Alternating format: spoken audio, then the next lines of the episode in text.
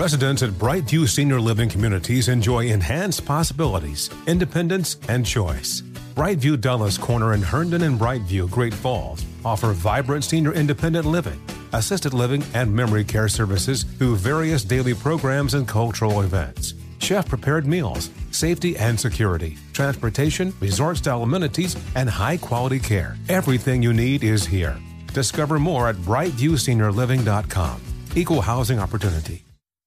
Are you ready to move your career forward? Make your comeback with Purdue Global and get college credit for your work, school life, or military experiences. With these credits, you may have already completed up to 75% of your undergraduate degree. You've worked hard to get where you are. It's time to get the recognition you deserve and earn a degree you'll be proud of, one that employers will trust and respect. When you take the next step in your life and career, make it count with Purdue Global, Purdue's online university for working adults. Start your comeback at purdueglobal.edu.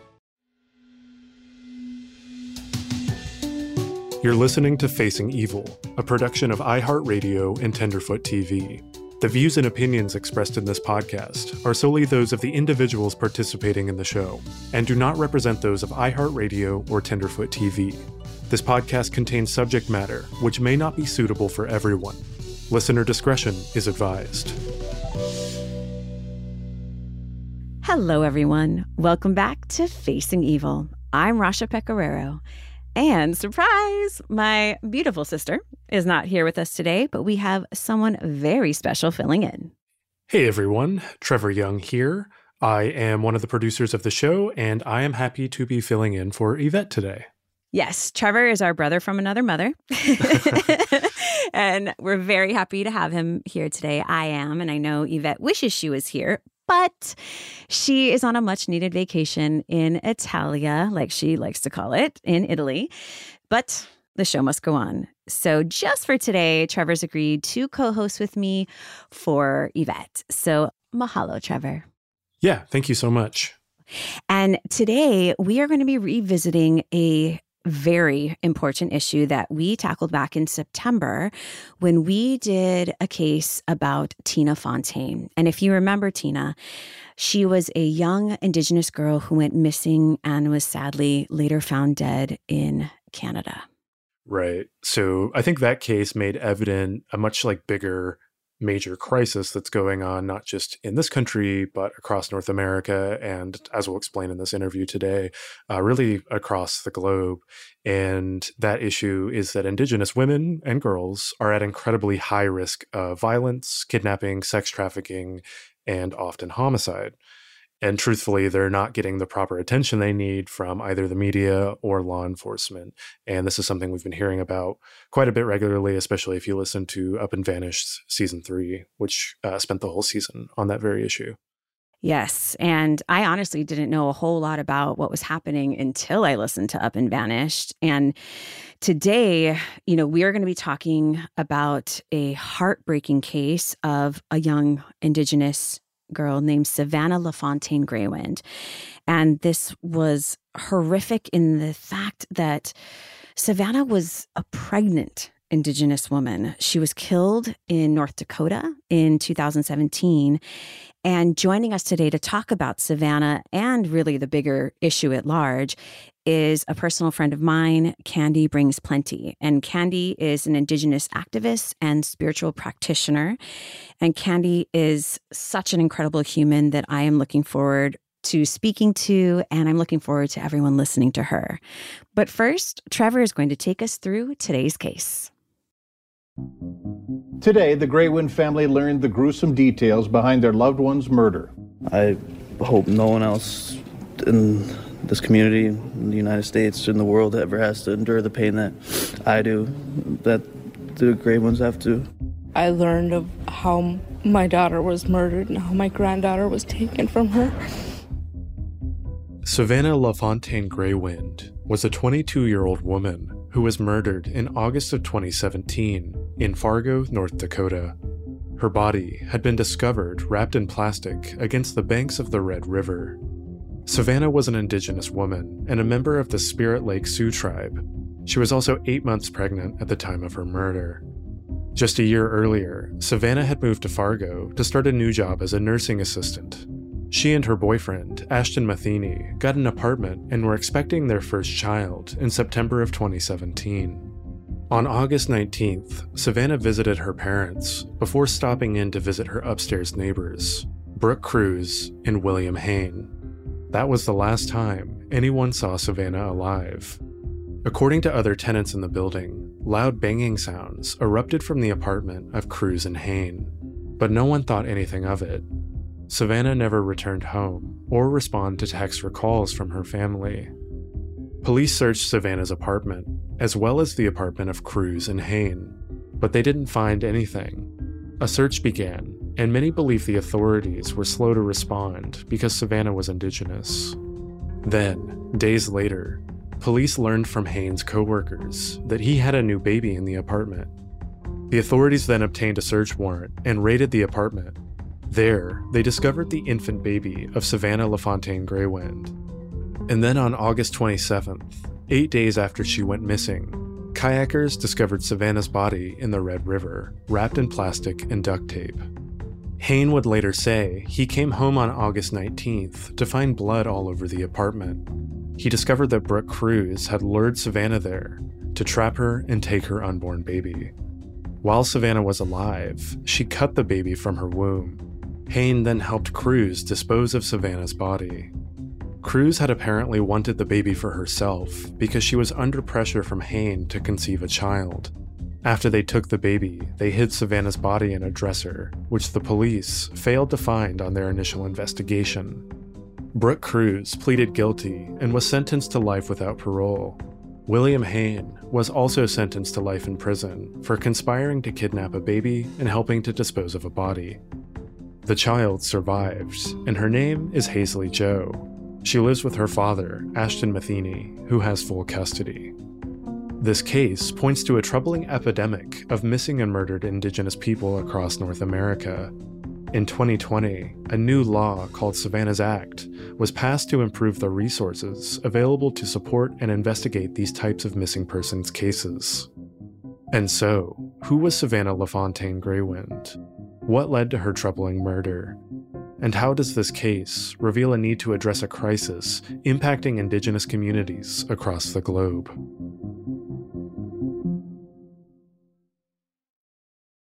So, I am incredibly pleased to welcome to the show a friend of mine, Candi Brings Plenty. And Candi is a two spirit Oglala Lakota Sioux, an activist and spiritual practitioner. Candi, Ekomomai, welcome to Facing Evil. Um, um, thank you so much for having me and also for being so progressive and attentive to the need of this topic. Um, it's something that's extremely, uh, you know, more than just a, activist or a platform. It's it's within my blood lineage. It's part of traditional protocol as the Oglala Lakota Sioux, and someone you know, an indigenous person to Turtle Island. You know, mm. this is mm. you know, missing and murdered indigenous women is such an epidemic Candi. That is so, so, so true. And, you know, full disclosure to our Facing Evil listeners, I have the pleasure of knowing you in real life. When you spent your time in the Portland area, you were supportive of me and my wife when we owned Dapper D, and we got to to help and fundraise together and do all kinds of fun things. And I've always respected you and admired all of the work that you've been doing and continue to do. So I know so much about you, but I would love before we start, you know, talking about the case that we want to talk about today, and of course, the bigger issue. I would love to know um, more about you, where you come from, where you grew up, and of course, your beautiful culture and your family, and all all the things. If you could share with us. Yes, so I come from the Pine Ridge Reservation. It's also known or initially before it got the, the name Pine Ridge Reservation, it's known as the Prisoner of War Camp number 334. Mm. And you hmm. can Google that. And every single Indian reservation in the United States and beyond are prisoner of war camps. Mm. So I have 10 siblings, you know, and all of them still reside and have grown up, born and raised on the prisoner of war camp, mm. including, you know, that's where my father was born and, and passed away. And so there's a lot of tribal nations and, and tribal people who have been born and raised and still living in the conditions of these prisoner of war camps, and which is extreme poverty. And all of it is definitely still defined and restricted under the Bureau of Indian Affairs. I, I truly feel that a lot of folks who are not indigenous to Turtle Island, you know, they definitely have a huge learning gap when it comes to a cultural perspective or an indigenous lens. There's definitely like the law of nature and then there's, you know, man-made laws, and then there's the law of the land. And so one of the huge aspects that a lot of non-indigenous folks have a hard time comprehending is that as indigenous people, and I'm going to speak specifically Lakota, as a Lakota person, we belong to the land. The land does not belong mm-hmm. to us. And so in every aspect, that's why the water, the trees, the air, the moon, the sun, those are our relatives. Yeah, Candi, I think before we go any further, too, it would be really great um, since there is kind of a lack of education around the history and terminology of indigenous peoples across North America. If we could like define some of those terms you were bringing up, like I'd love to know more about the tribal title of Oglala Lakota Sioux. I'm hoping you could kind of define that as well as explain a little bit uh, about the significance of that for our listeners. Well, first of all, you know, I use the term indigenous to Turtle Island a lot because I want there to be the inclusivity of our Indigenous relatives mm-hmm. to the north up in Canada. Mm-hmm. They're also known as First Nation folks, you know, so First Nation people are the tribal nations and Indigenous people of Canada. And right. then we have our southern relatives in Mexico and, you know, even the Pacific Islands and. Yes, Native Hawaiians. Yes, you know, so we're all part of this Turtle Island. And, you know, some people just say North America, but it's so much more than that. And I do not identify with Native American or Indian hmm. because in itself, Amerigo Vespucci was the cartographer who was a cis white male who was extremely violent and problematic to women. I will never carry his name with my identity. And mm-hmm. so that's why I'm I'm very comfortable with indigenous. And so I get more specific when I say indigenous Turtle Island. And when it comes down to my tribal identity being Oglala Lakota Sioux, I am Oglala, which is my tribal nation. Lakota is the dialect and the language that I speak and Sioux is the is the identity of the nation that I come from. And so, you know, a part of the Northern Plains, the Great Sioux Nation, we have the Oceti Sakowin, which is the seven sacred fires. And it's the tribes and the, the tribal nation that protected the Minnesosu, which is the Missouri River. And so, you know, every tribal nation has their natural resources. And of course, for every single one of us, you know, water is is sacred to us. Water is life, mini wachoni. And in every entity that we have, that is how we are all related. So when it comes down to even modern times of having clean water to drink, clean air to breathe, healthy food to eat, that's what makes us all relatives. It's interesting that this case is actually like very tied to water in a very kind of dark and specific way. But you know, I, I, guess I'm curious too. I think a lot of listeners may not understand the significance of the term two spirit. So I was hoping you could also define that and why that's important and what that means. The term two spirit is actually a contemporary term. It is an umbrella term that was coined in the early 1900s by our two spirit elders who who were in a time of of definitely being unseen, who were still being used, who were still being called berdache, which is a, a term that means kept person or basically sex slave. And oh. so, you know, yes. And so these elders had said, we need to find a term that identifies us so that we can be a part of mainstream society, we, so that we can be identified as a cultural term for LGBTQ AI plus people who are indigenous to Turtle Island. And the intention for that is because there's over, just in the United States alone, over 580 recognized tribes. And every single one of those tribes has their own language. And so can you imagine how many words and terms there are just for the L, the G, the B, the T, the Q, the A, the I, you know, and that's just one tribe. So exponentially in the United States, there's a million terms. And that's not even including our relatives who are First Nation in Canada or our Mexico relatives who have all their own languages mm-hmm. in their indigenous tribal nations. So, you know, Two Spirit is this term that is specific. It's a cultural identifier indigenous people from Turtle Island.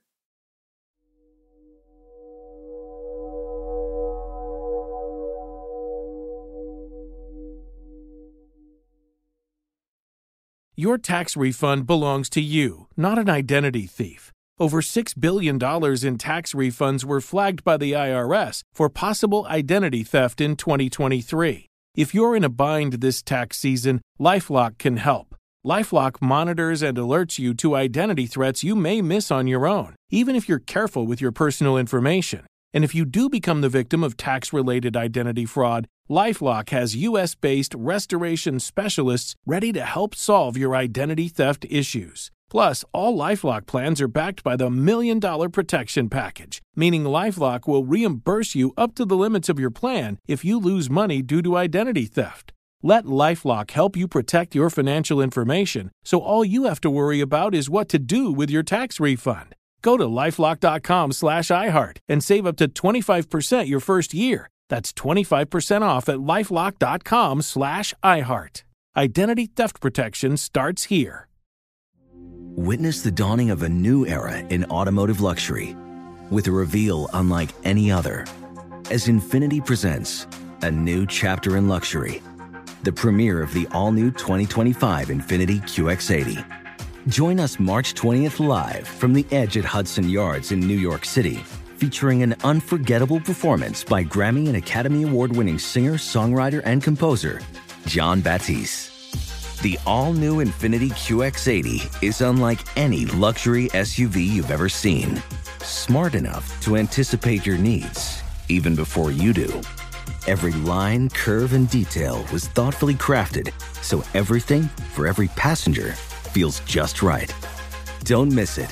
Mark your calendars and be the first to see it March 20th at 7 p.m. Eastern, only on iHeartRadio's YouTube channel. Save the date at new-QX80.com. 2025 QX80 coming this summer.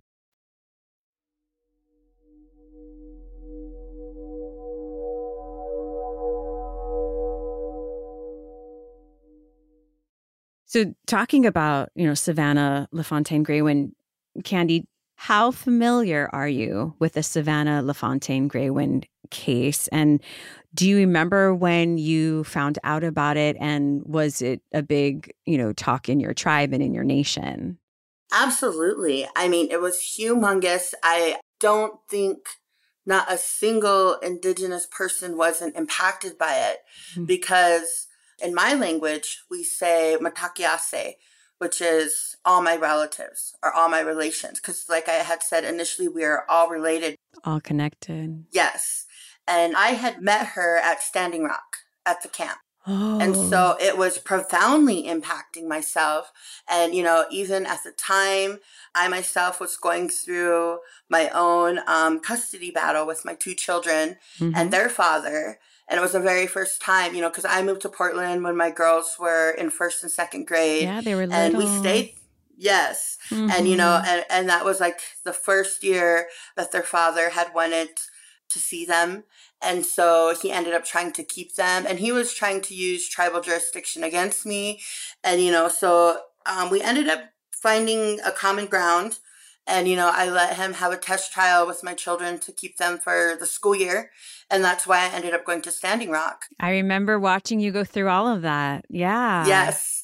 And I had said, you know, if I, all I know how to do is be a mother, what am I going to do with all this energy and all this love? And I said, I'm going to go take it to Standing Rock and see what I can do with it.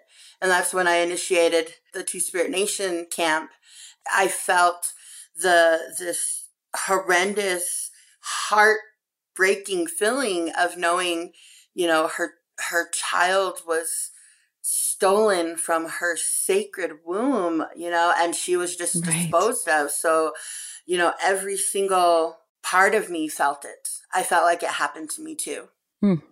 And then, you know, as as far as the kind of implications of Savanna's murder, what kind of like seismic impact did it have on you know the tribe and and the people in the indigenous community who saw this on the news? You know what were people saying and thinking about this? So you know the only thing i can really um measure it next to with with the seismic actual impact that it had is when i watch these movies about you know jfk being shot and it was like the world stood still and everybody was impacted to teachers and students and, and housewives. You know, that's how it was for us. When we learned the details and when they found her body, and again, it goes back to MMIW and even beyond that, because, you know, for these entitled non Indigenous people, these white folks, these colonizers, to feel that they can take such a sacred being. And in our language, we say Wakanja, and that's children. That, that means child because Waka is sacred and Yeja mm. is chosen ones. So our children are the sacred chosen ones. So, you know, it was just such, you know, there's not even a word to convey, but it was like one of the most, I don't even know a colonial term to use for it, but it was witnessing the worst possible impact of this post apocalyptic state of being when colonizers come to divide and conquer. Mm-hmm. They literally divided her and conquered her from this sacredness of her own Wakansha. Mm. And that makes me wonder too. I mean, do you think Savanna was targeted for being indigenous, or do you think she was more a victim of opportunity and happened to be indigenous? In any case, she was taken advantage of by you know white people. But I'm curious how you perceive the the sort of motive in this murder. Okay, let me take you back to the word white people in Lakota in our language. Mm-hmm. So the word white people is washitu. Mm-hmm. So that breaks down to washi, which is fat. Ichu is to take. So mm. if we translate that word for word in English, it's called the fat takers. This goes back to the time of the fur traders and to manifest destiny. And there is this like iconic black and white photo of these like thousands of buffalo skulls and there's like this this one man standing on top so proud and maybe there's one more man at the bottom to show how how high this mountain of Buffalo Skulls was. Mm. And hmm. so these fur traders would come in and scalp and take what they wanted off of these buffalo. And meanwhile, the Northern Plains, the, the Great Sioux Nation people were dying of starvation. Wow. And we would come across and find our herd of buffaloes and they would be rotting carcasses and with all the meat and everything on them, but they would just skin them for their fur and for, and a lot of them were just headless because they were taking the skulls. And we've learned that these white people are, we didn't even know the word white people, but they were taking the fat. They would take the best part and leave the rest. And so that's what the term fat taker means. And so when I was educating folks when I worked at the ACLU, I think they felt offended, but that was the actuality of how they have lived and continue to live. And so absolutely it was because they were white people. You know, they seen Savanna as less than. They they didn't see her as a human being. They seen her as someone who was carrying something they wanted and they were going to get it by any means necessary and they did. And they didn't see no consequence to that hmm. because that's what white supremacy is. White supremacy as as feeling and seeing and believing that they are the supreme beings with no consequence.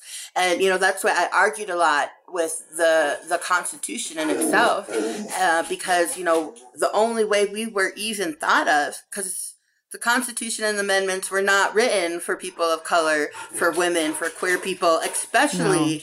for indigenous people to Turtle Island. We were described as as the savages, the merciless savages. That's the only way that, you know, indigenous people were written into the Constitution.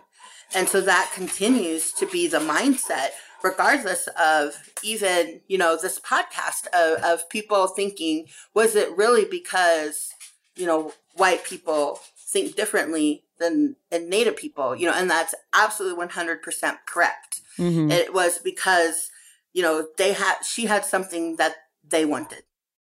So, Candi, I think I know the answer to this question, but do you think that the police that were initially investigating upstairs, you know, just from Savanna's home and her neighbor's apartment, you know, do we think they did a good enough job? I mean, I think they searched the home when her beautiful temple, her body was there, and they didn't find it until eight days later.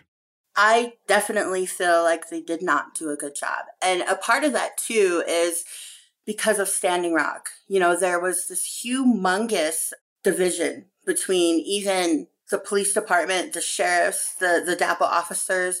That, you know, we actively watched some of the officers walk off the job because they knew it was more than just a protecting of the land that them on the other side were doing. They were taking the opportunity to violate and harm and hurt us. You know, mm-hmm. and to this day, like I still have a permanent egg bump on my head and I'm missing a tooth from getting beat down so badly. At Standing Rock? At Standing Rock. They were there to break us down. They were there to put fear into us. And so, you know, I still have PTSD from that. And it was a learned behavior when we would go to Bismarck, when we would go to Fargo. There was a continued white people versus native people across that whole state. So I believe with my whole heart that a lot of these missing and murdered indigenous women cases in North Dakota continue to be put on the back burner. And, you know, a lot of times they're continued to, to just use the jurisdictional component of tribal entities versus state entity.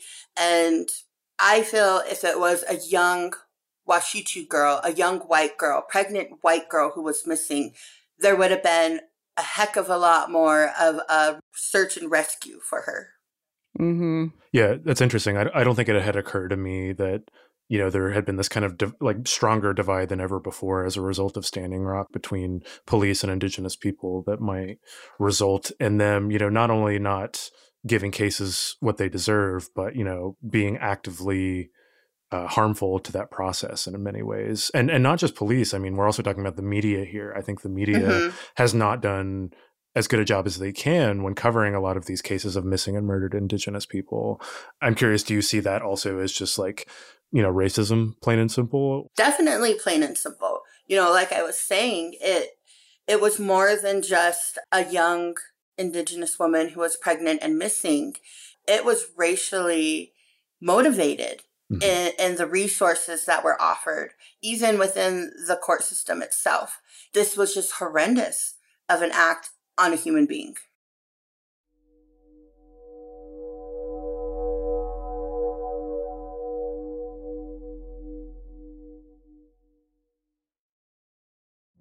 Witness the dawning of a new era in automotive luxury with a reveal unlike any other as Infiniti presents a new chapter in luxury, the premiere of the all new 2025 Infiniti QX80.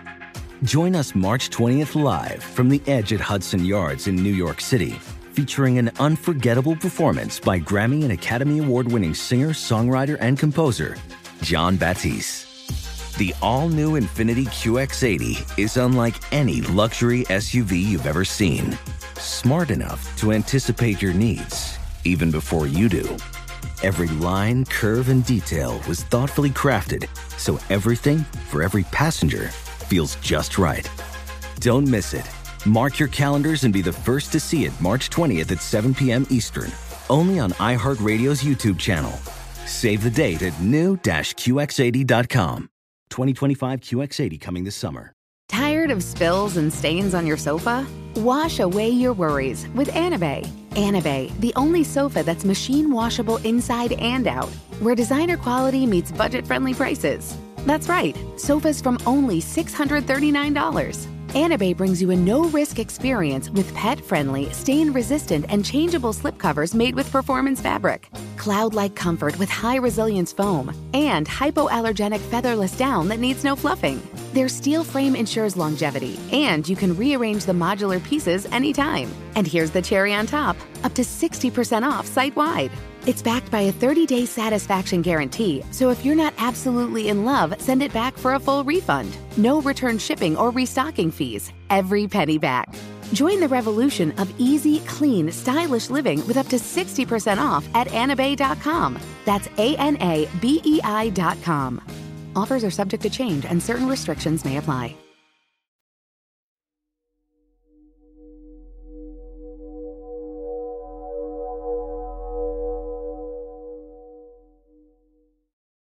One other, you know, interesting thing, and I mentioned this earlier when we were talking about water, is that many of these cases of the missing and murdered indigenous people happen to take place around the Red River, strangely.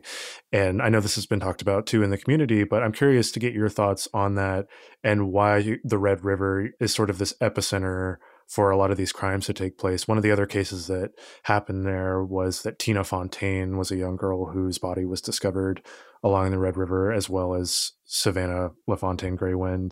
Yes. And so, you know, even with Savanna being pregnant, that in itself goes back to the water. And that's why water is so sacred, you know, mm-hmm. and that was, that was a symbolic violation, especially, you know, because this was just so fresh and around the the time of the No DAPL movement in Standing Rock, mm-hmm. and to know that a lot of these missing and murdered Indigenous women, we do find them in the water, and I feel like regardless of it, if it's Indigenous people or non-Indigenous people who who are being, you know, the the violators, that the return to the water for me, I feel like it's a component of these people trying to remove themselves from the human act that they're doing. At the same time, symbolizing washing themselves from the sin mm. or, you know, putting these women in the water so that there's no trace of them. Regardless, you know, people don't see how much we are related to the water. And even if they're not spiritual or cultural, they continue to go back to the water. And that's why a lot of these, as I was stating, extractions from Mother Earth they impact us to our core regardless of gender. That's an interesting take on that and it's it's heartbreaking and healing at the same time. I know that, you know, sounds awful, but one light in this very very dark case at least is that the killers were swiftly brought to justice, but as we all know that does not often happen. And I know how much of an activist and advocate that you are. Can you tell our listeners like how prevalent are these cases? Are people, you know, going missing and getting murdered every single day? This is truly an epidemic, right?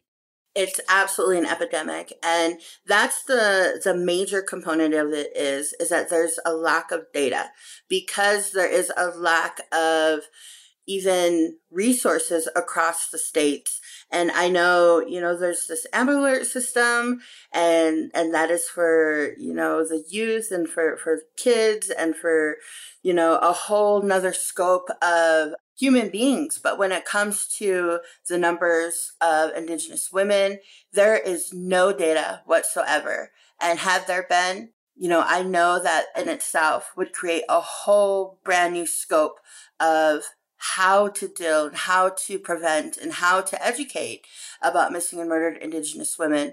And like I said, it goes back centuries. It goes yeah. back to, you know, first contact. It goes back to the first 1492 Mayflower ship, you mm-hmm. know, because women are not commodities, you know, and, and to come and bring the practices of fat takers and apply that to women, especially Indigenous women, especially on our own ancestral lands that has been defined by the doctrine of discovery, by the papal bulls over across the ocean that has stated that we were savages because we were not baptized or we did not follow Catholicism or Christianity. That in itself is the sin. Mm-hmm.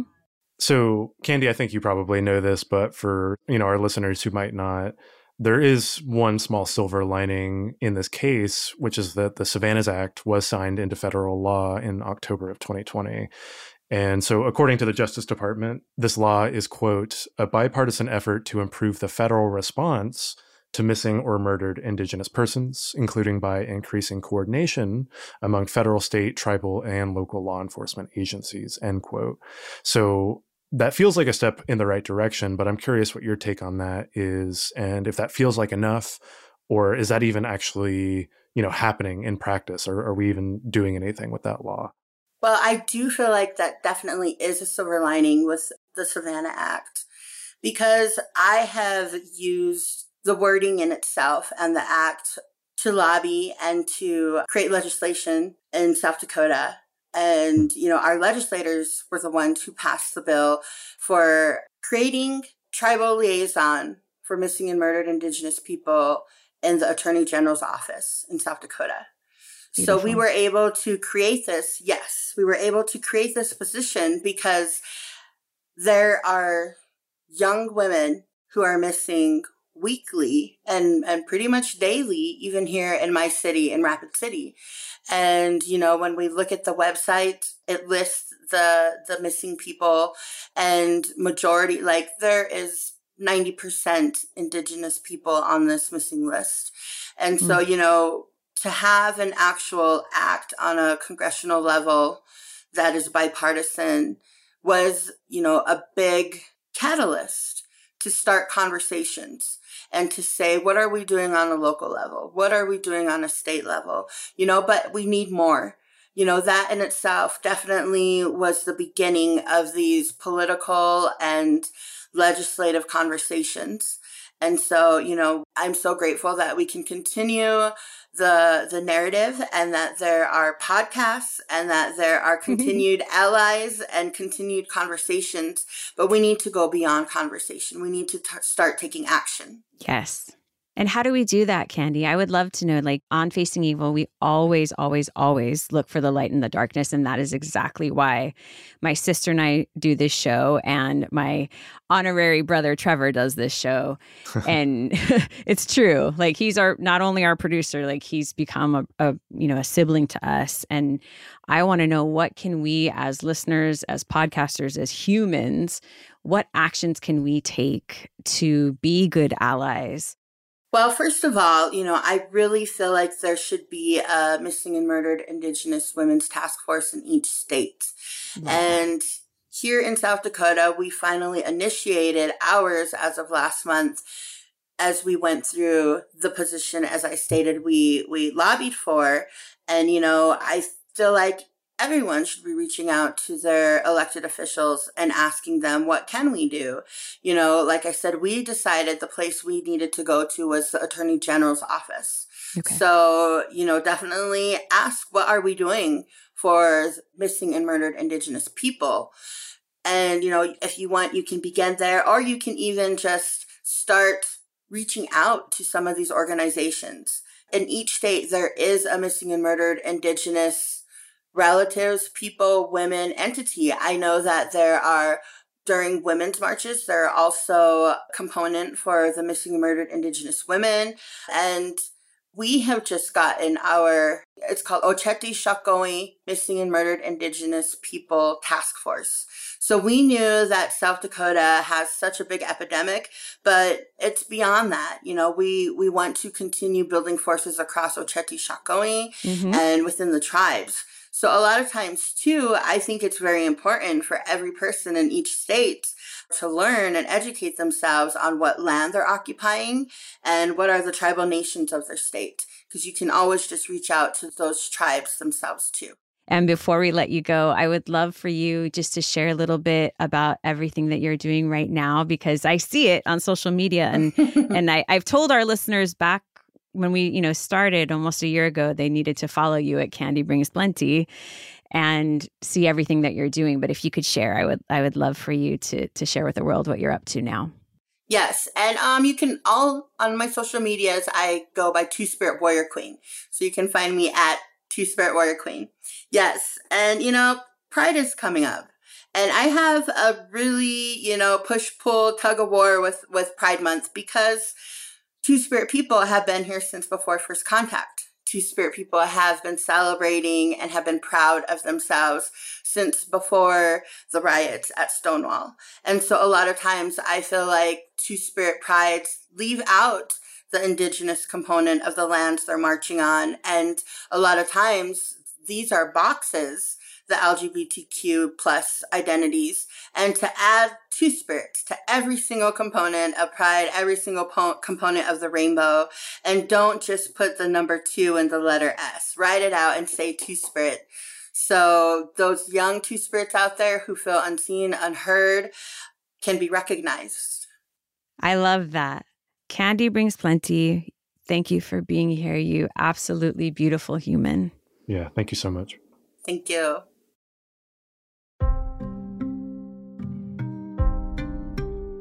Now for our message of hope and healing. Today's Imua goes out to Savanna LaFontaine Greywind and to every missing and murdered Indigenous person out there. We will not let the world forget you. We are committed to using our voices to help spread the word about ending the systemic violence on Indigenous people. Savanna had her entire life ahead of her before she was murdered. But thankfully, her beautiful baby, Haisley Jo, survived. We are sending love and light to Haisley Jo's father, Ashton Matheny, who is raising their young child in a world without her mother. Today, we would like to honor the memory of Savanna LaFontaine Greywind. Onward and upward, Imua.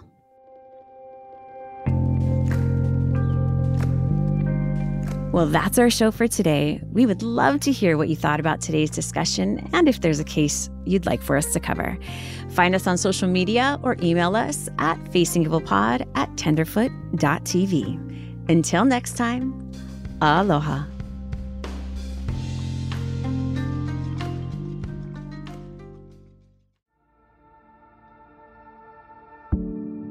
Facing Evil is a production of iHeartRadio and Tenderfoot TV. The show is hosted by Rasha Pecoraro and Yvette Gentile. Matt Frederick and Alex Williams are executive producers on behalf of iHeartRadio, with producers Trevor Young and Jesse Funk. Donald Albright and Payne Lindsay are executive producers on behalf of Tenderfoot TV, alongside producer Tracy Kaplan. Our researcher is Carolyn Talmadge. Original music by Makeup and Vanity Set.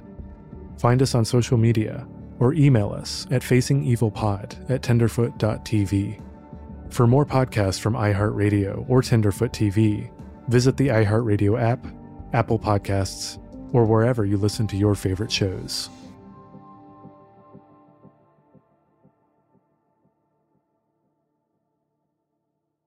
Infiniti presents a new chapter in luxury, the premiere of the all new 2025 Infiniti QX80, live March 20th from the edge at Hudson Yards in New York City, featuring a performance by Jon Batiste. The all new 2025 Infiniti QX80 is an SUV designed to help every passenger feel just right. Be the first to see it March 20th at 7 p.m. Eastern, only on iHeartRadio's YouTube channel. Save the date at new-QX80.com. Don't miss it. 2025 QX80 coming this summer. Residents at Brightview Senior Living Communities enjoy enhanced possibilities, independence, and choice. Brightview Dulles Corner in Herndon and Brightview, Great Falls offer vibrant senior independent living, assisted living, and memory care services through various daily programs and cultural events. Chef prepared meals, safety and security, transportation, resort style amenities, and high quality care. Everything you need is here. Discover more at brightviewseniorliving.com. Equal housing opportunity.